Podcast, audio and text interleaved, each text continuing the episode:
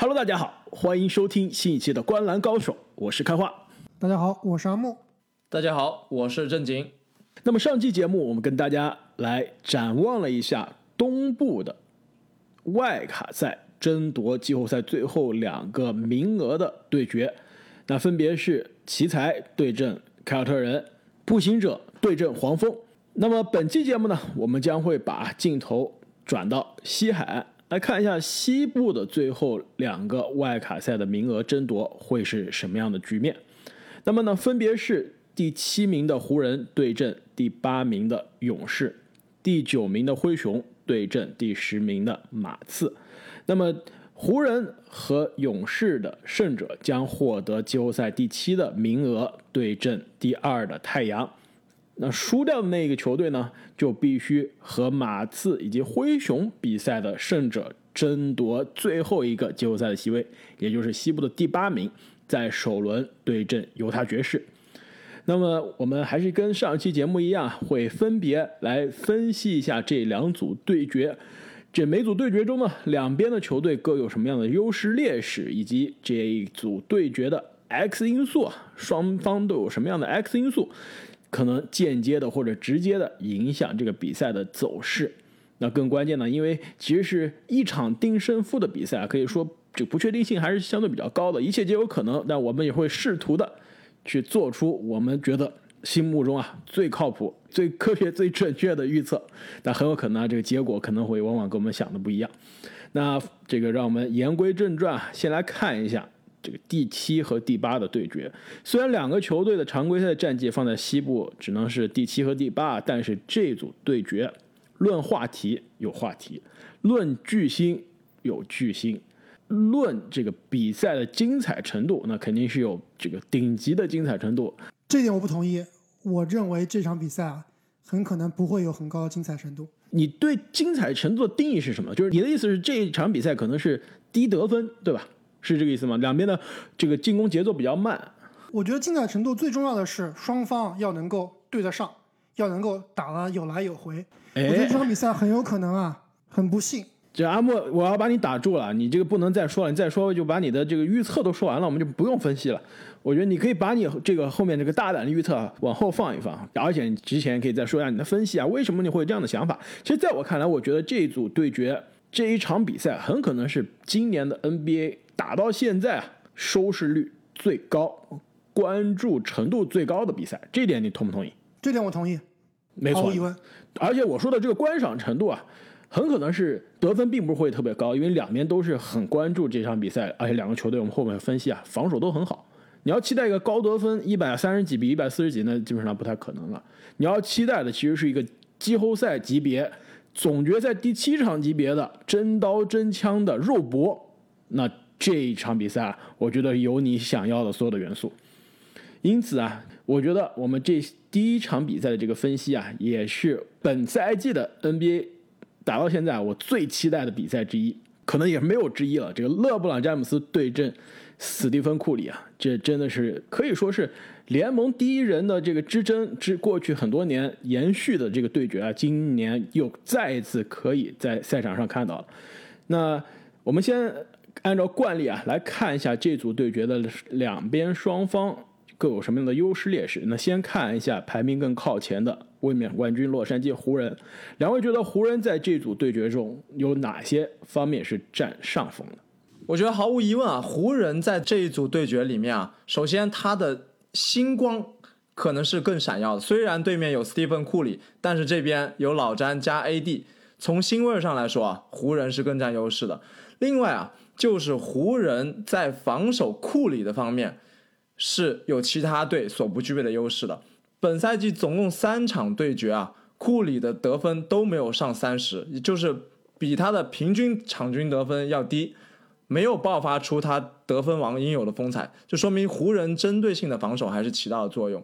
然后拉出来细看啊，湖人防守库里的策略也是非常特别的，他是让出了库里的突破路线。让库里有更多的机会突到内线去，而不是在三分线外展示他的威力啊！但是如果库里选择突破内线，湖人又可以利用他高大的锋线群和内线群去进行协防。所以从这个战术上来说啊，湖人是对库里是有优势的，而且他们两大巨星也有优势，这两个方面可以说是湖人最大优势了。那既然你聊到了湖人针对库里的防守，那我先不说我我的湖人的优势啊，我们就来聊聊湖人针对库里是应该出现一个什么状况。如果是像你所说啊，湖人是逼迫库里能让他打内线。我觉得，如果能够完全限制他的外线，让他突破到内线得分的话，基本上就是库里就是武功自废一半了。没错，而且面对湖人的内线这三座大山，是吧？这个库里就是想突进去，其实，在内线得分还是挺难的。无论是加索尔、庄神、AD，这护框啊，这肯定是顶级的存在。所以说，对于库里来说，他得分的这最擅长，其实也是在这个系列赛中最合适的，还是来自于外线。没错，而且湖人外线也有像 KCP 这样的盯防高手。那众所周知啊，湖人是 NBA 本赛季的最佳防守球队，而且他这个最佳的防守也是来之不易。我们一直觉得湖人今年防守延续了去年的强硬，是有 AD 坐镇，对吧？这个去年季后赛可以说是联盟防守的第一人。但是今年 AD 受伤了之后，湖人的防守依然是第一。老詹受伤之后，湖人进攻是不行了，防守还是第一。所以他的这个第一啊。并不是来自于他两大巨星，是来自于他整个这个体系。没错，这就是我认为的湖人的可怕之处，也是他们的最大最大优势，就是这个球队啊，它全是优势，没有明显的弱点，攻防平衡，每个位置呢各司其职，而且深度非常的可怕。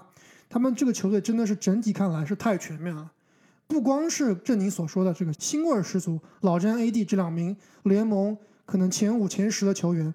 湖人之所以掉到这个位置，是有很多外因的，不光是因为老詹 AD 啊两个人可能缺了都有一两个月的时间，包括他的第三得分点施罗德啊，之前也是因为各种抓马这个新冠的问题啊，缺席了很长时间。那这段时间正是湖人队战绩啊急速下滑这段时间，所以之所以我在这个节目开头说啊，湖人打勇士可能真的不会非常精彩，其实我就是觉得湖人队真的有可能一边倒。他的实力是远远超过排名西部第七这个水平的。但说到防守啊，湖人确实是一支更优秀的队伍，但是勇士其实也不差。其实刚刚在开头啊，开花有提到，两支球队的防守都非常好。可能有些最近没有关注勇士的球迷可能会有疑问啊，勇士这个赛季防守真的好吗？其实如果我们去看一下，特别是在最佳防守球员怀斯曼受伤之后啊。勇士队最佳防守球员是 是对库里的防守是吧？他在场上，勇士的进攻就停滞了，把勇士防住了是吧？对他受伤之后啊，勇士整支球队的防守效率是一度排名联盟第一的，防守也是非常强硬的一支球队。没错，这个整个赛季啊，这个勇士防守是联盟第五，进攻是联盟第二十。其实这一点啊，这个跟过去我们印象中的五星勇士相比，完全是。掉了个个，其实也不是掉了个，以前进攻好，防守也好，那现在是典型的进攻拉胯，这个 进攻拉胯非常的停滞啊。这个防守，但是做到了联盟前五，可以说是在人手不够的情况下，还是难能可贵的。但是我又看了一下湖人这边的常规赛数据啊，真的更奇葩。防守联盟第一，我们说了常规赛，你知道湖人的常规赛进攻排名联盟第几吗？就是这个 offense rating，不会比勇士还差吧？我估计得是中游水平。你觉得是中游水平是吧？我也是这么觉得的，我也是跟珍妮觉得一样，可能肯定是要比勇士要好吧。结果是联盟第二十四，这点是不是让你们非常的震惊？我今天查完这个数据之后，我真的是吓傻了。后来我想了一下，这个问题主要还是来自于两大主力的长期缺阵，而且我们知道这个湖人没有 AD 进攻还能打。但是没有詹姆斯，这进攻真的还相对比较停滞的。一真正球场上的大局观的组织者不在了，这个球啊真的是运转不起来，真的只能靠 KCP 或者说这个塔克或者是施罗德这种抽风型的得分，真的没有詹姆斯进攻非常停滞。因此呢，整个赛季来看，湖人是一个守强攻非常非常弱的球队，跟篮网基本上是两个排名是颠倒了。但是我觉得全员健康的湖人，这些担心点都没了。我觉得唯一啊。这个在这组对决中的劣势就很可能是詹姆斯的健康，因为詹姆斯之前脚踝扭伤，缺席了一个多月的时间，回到了赛场呢，状态其实还是很明显是受到这个伤病啊，还是有这个影响的。而且他自己也跟媒体说，我觉得我再也回不到从前了，是吧？我我而且我也老了，然后第一次受职业生涯这么大的伤，说了很多这个铺垫的话，但是我我们一直觉得他可能是在。对吧？给自己下个台阶，而且或者是预管理大家的预在期。装死。但是是是昨天比赛是吧？詹姆斯好像又又扭伤了受伤了，又是脚踝扭伤。其实这一点让我心里提了一下，让我觉得，哎，这个这个伤病如果是反复发作的话，这真的是有点非常的不幸了。这这不是说不幸吧，或这至少不会让他缺席比赛的话，但至少对他在场上全力的发挥啊是有影响、有限制的。对他可能会有所顾忌的。没错，这点我比较同意。我认为这组对决当中，湖人唯一的劣势就是他们明星的状态。那詹姆斯刚刚说到了受伤病的困扰，那 AD 受伤回来之后啊，状态也不咋地。但是这边啊，勇士库里的状态可是如日中天，基本上是处于他职业生涯状态最好的阶段。所以这组对比上，湖人是有劣势的。所以啊，这个队伍的状态可以说就是勇士这边比较占优势了。没错，勇士队在赛季结束的时候啊，是刚刚完成了六连胜，过去十场比赛啊八胜两负，可以说是把一个非常好的状态带入了外卡赛。而且库里是获得了最后一个月的西部最佳球员，是吧？那跟对面的东部的第八以及东部最后一个月的最佳球员真的是非常类似啊，对吧？也就是我们上一期节目谈到的韦少，其实我们当时说韦少进入到跟凯尔特人的这个单场对决，优势是什么？就是他最近的状态特别好，球队的状态特别好，这个势头啊，很可能是继续延续到这场比赛的。那西部这边一模一样的剧情，那就是库里就是勇士。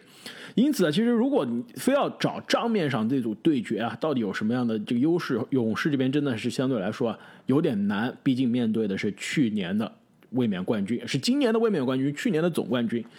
但是如果真的是要找这个优势啊，我觉得勇士这边优势就是两个字：库里。如果你在全 NBA 找一个人，说这个人可以单场通过他的表现，通过他的不讲理的三分球，通过他的得分去改变任何一个对决的这个单场比赛，我觉得这个人就是库里。因此，一场定胜负的比赛啊，这个不确定性是会放大的。这库里万一真的是手感热热了，就跟本赛季我们看到很多次一样，这个五十分、六十分的表演啊，那如果真的是库里这样的发挥，那对面无论是什么样的对手，湖人也好，快船也好，爵士也好，什么样的对手啊，我觉得这一场比赛库里是可以这个单手决定胜负的。因此，在我看来，这个单场定胜负啊，给库里这种超常发挥、超神发挥的这个可能性啊，是加了一些筹码。因此，我觉得最大的勇士的优势也是最简单，就是他的当家球星，今年打出准 MVP 赛季的斯蒂芬库里。聊完了两边的这优势劣劣势啊，你们觉得两队各有什么样的 X 因素呢？什么样的球员、什么样的因素啊，很可能是并不是最重要的，但是他们的这个发挥啊，有可能是决定这个比赛的走势。我觉得湖人这边他们的 X 因素就是 KCP。一方面啊，刚刚提到了 KCP 应该是在这场比赛里面主防库里、限制库里的头号人选。那另一方面呢，我们知道 KCP 本赛季啊是湖人这边最稳定的三分球的射手。场均命中一点八个三分球，百分之四十一的三分球命中率，这个百分之四十一三分球命中率应该是他职业生涯最高了。那我认为湖人这边的 X 因素啊，是他们的两大当家球星之一 AD。那我们之前都讨论过啊，AD 的存在是场上的这个错位大杀器，对吧？那但是他最近的状态啊，非常的迷。如果他能正常的发挥啊，给勇士的内线足够的惩罚，再加上勇士这边轮转防守中非常重要的乌布雷、帕斯考尔，应该是都上不了场了。如果他能抓住这个机会啊，惩罚勇士的内线，那基本上这个比赛是很难进入勇士的节奏了。但如果 AD 的状态还是非常迷，那就给了勇士以下课上的机会。我觉得 AD 都不需要在进攻端发挥多少能量，他只要在防守端正常打，这场比赛啊就能够发挥出他最大的作用了。而且这关键就是防挡拆，能不能防住，对吧？他防的人给库里的挡拆，这个其实非常的重要。在我看来呢，湖人的 X 因素啊，其实也是类似的位置，那就是库兹马。其实我觉得 AD 如果选 AD 啊，他这个作为 X 因素，他可能太大牌了。我觉得库兹马的发挥其实可能更加符合 X 因素的这个定义。哎，我想问一下开花，你觉得库兹马在这场比赛能上场时间超过十五分钟吗？我觉得可以的。我觉得不可以。你觉得这个湖人会放弃让库兹马上场吗？我觉得库兹马打的时间肯定不会长。那你觉得湖人谁会抢走库兹马的时间？THT 可能上场时间都会比库兹马更多，因为要知道库兹马其实他的防守并不是很好，而且对面的勇士啊，你看他们现在的阵容就是一个八人轮转阵容，替补里面是没有内线的，没人对，他的首发中锋鲁尼、大前锋格林这两名球员是唯一的两个内线球员，所以勇士啊，他是靠一波外线球员来配合库里的，所以我觉得库兹马上场时间绝对是有很有限的。我觉得库兹马上场的时间应该跟去年季后赛差不多。去年季后赛库兹马这四个系列赛，这个场均上场二十三分钟，总决赛呢场均上场二十一分钟，就基本上我觉得二十分钟的轮转的时间是有的。之所以我觉得库兹马的非常重要，就是他在场上，其实本赛季如果你你看这个库兹马，就看湖人球看的比较多啊，你会发现其实库兹马整个赛季得分跟去年差不多，命中率跟去年差不多，就进攻端的贡献跟去年基本上没有什么区别啊。但是防守是有很大的变化的，防守是比去年、比整个职业生涯之前的水平是好很多的。因此，在我看来，其实如果面对像你所说啊，这个勇士对面放出相对比较小个的阵容，那 AD 很可能不得不去推到五号位啊。那我觉得，其实库兹马如果是跟 AD 搭档在四号位的话，他的这个防守是至关重要的。而且勇士很可能是库兹马防谁，谁给这个库里挡拆。就勇士不会傻到去让对吧？AD 防守的人去给这个库里挡拆的，因此库兹马在场上的二十分钟也好，或者你说的十五分钟也好，这短短的时间内能不能在防守上有所贡献，其实我觉得是非常重要的一个环节。其实对于勇士来说，他肯定会盯着库兹马打，很可能他跟身边的其他队友相比是防守上的一个短板，对吧？但是就跟这个木桶理论一样，这个你的这个能装多少水，就是你最短的板有多长决定的。所以如果库兹马的防守都做好了，整个湖人的这个防守都无懈可击了，那这一场比赛也就毫无悬念了。因此，在我看来，库兹马就是这场比赛的湖人的 X 因素。那相对于这个开花你看好的湖人这边的替补啊，我倒觉得勇士队的 X 因素是他们的一名替补球员，就是爷爷泡的茶普洱茶乔丹普洱。那去年这个 这是什么梗？乔丹普洱，我不知道你们还没有印象，就是一个彻头彻尾的浪头王，就效率极低，出手呢极不合理。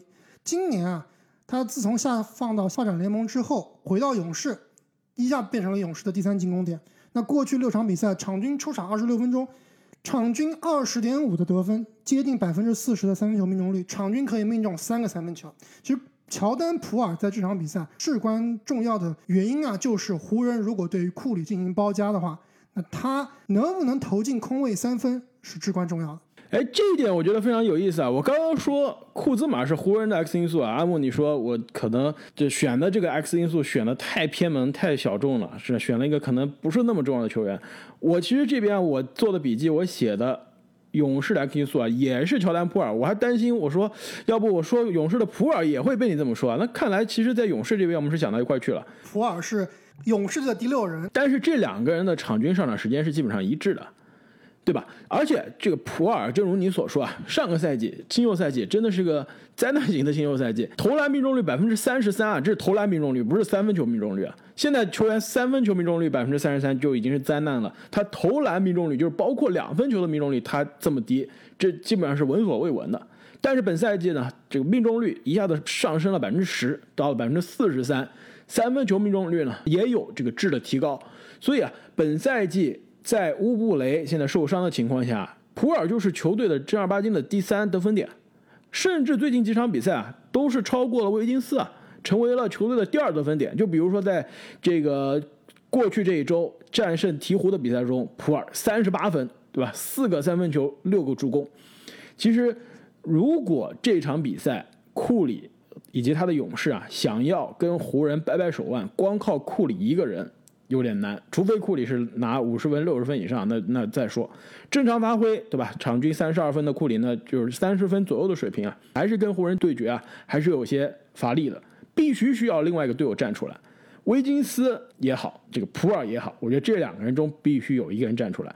其实我倒是更看好啊，这个普尔比威金斯在这一场比赛中有更好的贡献。毕竟我觉得普尔他的三分球威胁更大，而且他的这个状态其实变数也更大。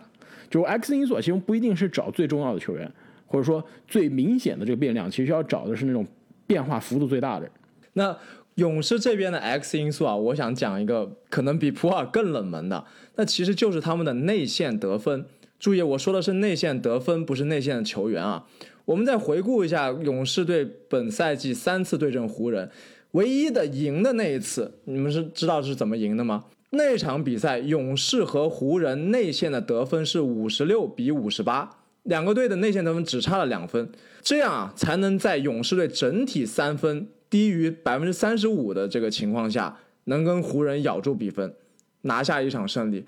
所以说，如果没有能在内线得分上啊咬住湖人，那外线我们假设是一个正常发挥的水平，那其实勇士的胜率啊真的是不高。如果听众朋友们有经常看最近勇士的比赛，我会发现，由于库里强大的外线牵制力，很多的对手啊会选择上线去非常紧逼的防守，这样啊给了勇士反跑以及切入内线的空当，而且经常科尔会布置一个战术，就是让库里在。底线附近进行一个无球挡拆之后，清空内线，让他从底线杀进去抛投。其实这几种战术是勇士用的比较多的战术，也造成了他除了三分之外，内线得分的这种方式。所以我觉得，如果这场比赛能把这些战术打出来，能对湖人强大的内线防守有一定的惩罚，才能把这一场看似悬殊的比赛拉回同一起跑线，再利用巨星库里去争夺比赛的胜负。那么我们分析完了两边的优势劣势以及各自的 X 因素啊，两位对于这场比赛结果这个有没有需要说的？我猜想我们三个应该非常一致啊，都觉得应该是湖人赢面非常大。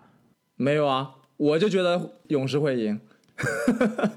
哇，正经，我喜欢你的这个主队选择是吧？正经就作为作为库里球迷，你觉得如果就是真的是勇士最终赢了？库里应该得分差不多在这个多少水平？就是库里这场比赛应该是怎么样的发挥，才可以让你的这个预言实现？我觉得至少要四十分吧。没错，勇士如果想赢的话，库里必须爆炸，这个容错率是非常小的。所以在我看来，湖人的胜率啊，应该是有八成九成那么多。但是其实再回过头来想一想啊，我们说这个这场比赛虽然是一场定胜负，说是类似于抢七大战，但是你想想，其实。它并不是抢七大战，两支球队都是有退路的。就这场比赛输了以后啊，我还有下一场比赛是可以继续冲击季后赛的。那这个第七和第八最后的名次，对于他们这两支球队来说是没有任何区别的。打这个第一名的爵士和打第二名太阳有明显的区别吗？好像也未必。所以我倒是希望这场比赛两边能够百分之百的努力把这场当做生死战，但是也有一定的可能性就是。未必两边都会完全的出全力，那我觉得这个可能性倒是非常低啊！你把宝压在最后一场比赛里面，还是风险太大了。而且两个球队都是有这种冠军的气质的，都不会说首先未战先怯，向对方认怂的。所以说，我认为两支球队肯定还是全力以赴的。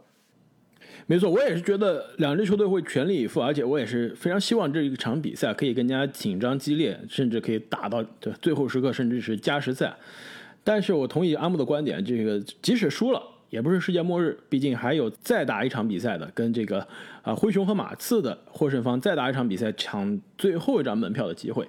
但是呢，你想一下，的确首轮打太阳和首轮打爵士。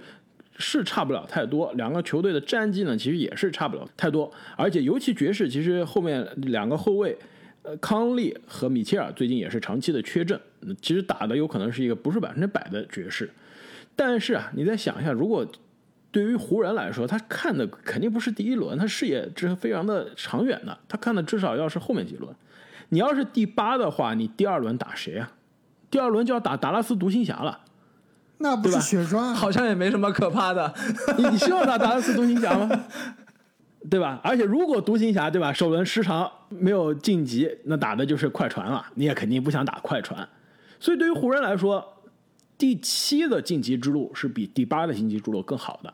先按照现在的排名来说啊，第七首轮打太阳，第二轮呢要么是打掘金，要么是打开拓者，感觉湖人都是可以打的，而且去年都打过了，去年也都赢了。第三轮我们才来打达拉斯独行侠，对吧？简单轻松。或者第三轮打这个泡椒领衔的快船。因此，其实湖人是第七的优势是比第八的优势明显很多的。所以，两支球队应该还是会尽其全力去打这场比赛。那与其说这场比赛两边是抢七，那么下面我们聊到这场比赛，那绝对是实打实的抢七。这个输的就回家。但是啊，我后面要聊到 X 因素的时候，我就想说了，其实对于两支球队来说啊，输掉也不是特别大的世界末日，对吧？一个球队相对比较年轻，年轻的核心，呃，球队老大是二年级，球队老二是三年级，还是输得起的。另外一支球队呢，其实有些主力年纪比较大了，但其实整体的框架现在还是相对比较年轻，未来也是在重建的道路中。其实后面这支对决，我觉得的确是输者就回家了，没有季后赛的机会了。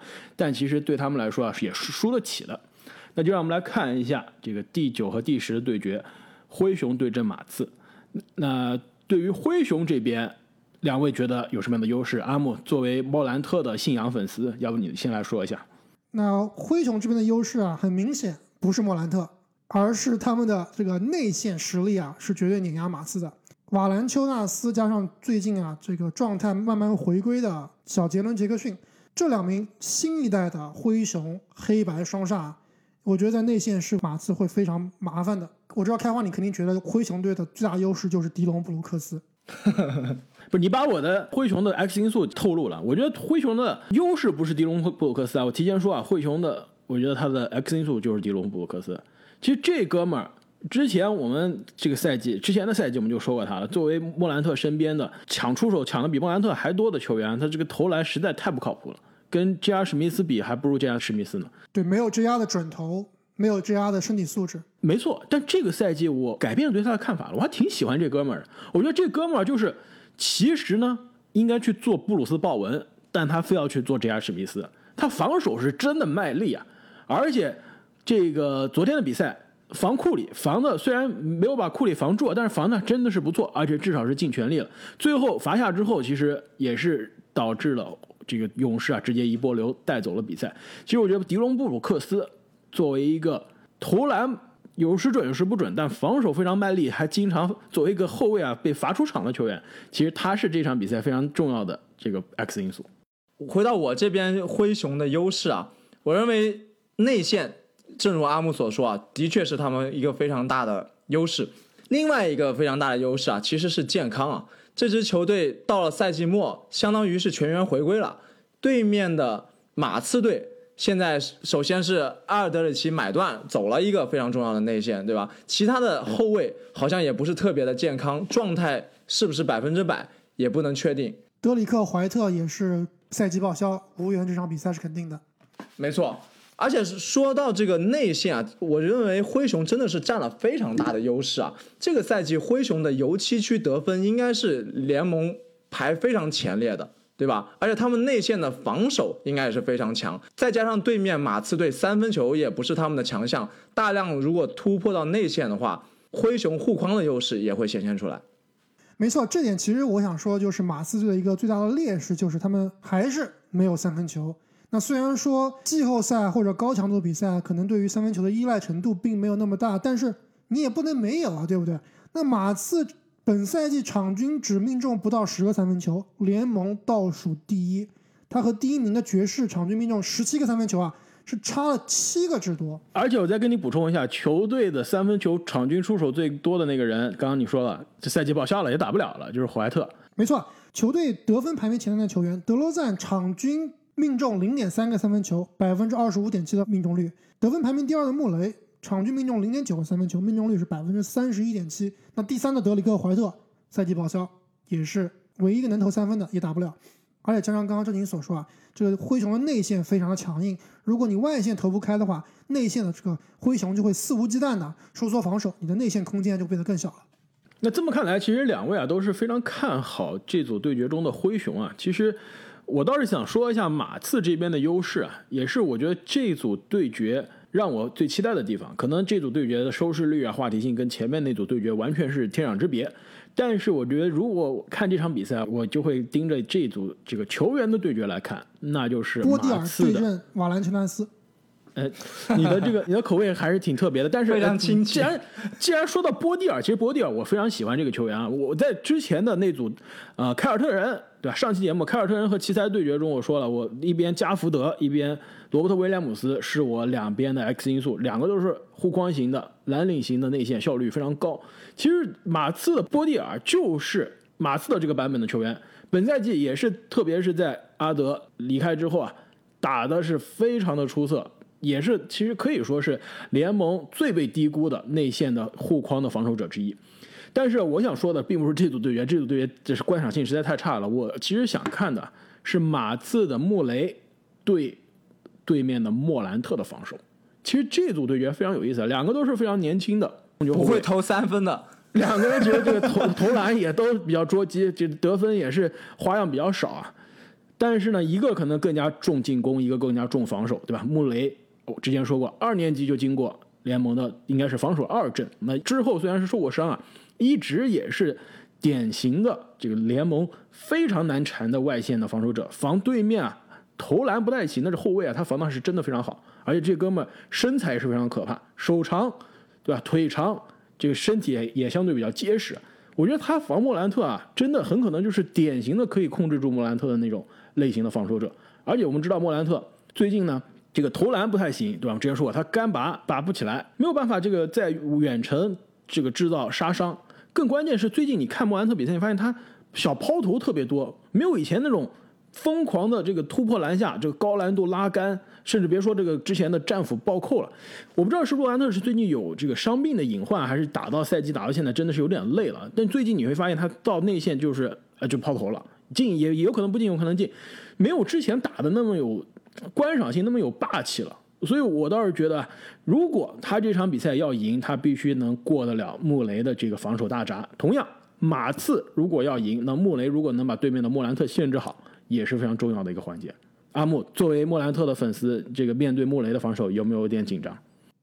确实有点紧张，但是这也是确实是我认为灰熊的最大劣势，就是这个球队啊，虽然说是年轻有冲击力，但是如果莫兰特哑火，他这支球队的组织进攻都是基本上没有章法的。那虽然莫兰特今年啊是非常的让我们失望，但是这支球队说白了还得靠莫兰特。如果其他的球员发挥的再好啊，都不是 difference maker，都不能足以左右比赛。所以这一点就是我认为啊，灰熊的最大劣势。他们的球队老二到底是谁，对吧？这个跟我们刚刚聊到的勇士非常像。如果把库里掐死了，这支球队还能不能转得起来？灰熊一样，莫兰特掐死了以后，可能有些球员还能得分，还能得二十几分。但是啊，这个球队到底能不能赢球，我是非常不看好的。我觉得有点难。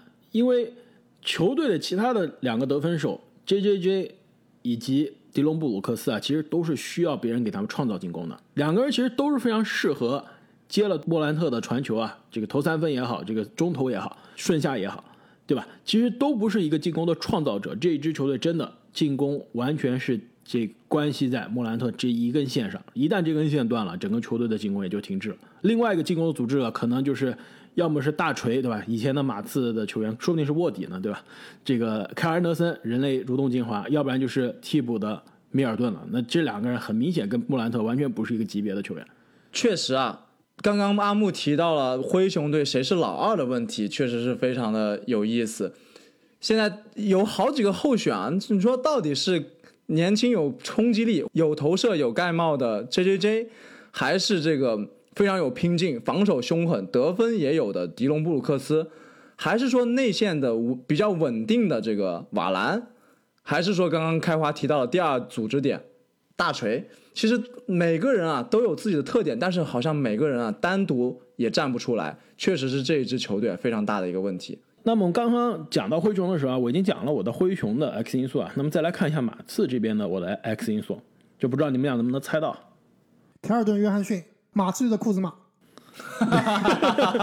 你这个是凯尔顿·约翰逊的褒奖啊！我真的是非常的欣慰。我总感觉好像一下黑了三个人，但是呢，让你失望了，阿姆。虽然我非常喜欢凯尔登·约翰逊啊，但是我觉得这一组对决，凯尔登·约翰逊呃算是 X 因素，但真正的 X 因素啊，其实并不是一个球员，就是马刺的这个球队到底是他来的目的是什么？其实我觉得，如果我是马刺，我会思考一下，我真的是要。赢这个比赛嘛，或者准确说，任何一个职业球员、职业球队，他在赛场上打，他肯定是会想赢的，就不像，最近对吧？我们看到的这几场比赛中，西部的某支球队为了防止对吧过早的遇到同城死敌的湖人队，就故意的不上主力，而且输给了这个摆烂的球队雷霆，导致雷霆那场比赛什么情况？雷霆说我也想输呀，把打得非常好的马勒顿打一半，说你别打了，我们还要这个摆烂呢。结果波谷挺身而出，对，结果雷霆背了黑锅。在上了四队的情况下，还把四队打得好的人安在板凳的情况下，还是赢了这场比赛，对吧？西部的某支球队为了避开湖人，这真的是故意输了一场比赛。其实我跟开花观点很相似啊，就是马刺的这个求胜欲其实就是 X 因素，他们到底会出几分力，这个真的不好说。所谓的生死战，对于马刺来说，其实影响力真的没有那么大。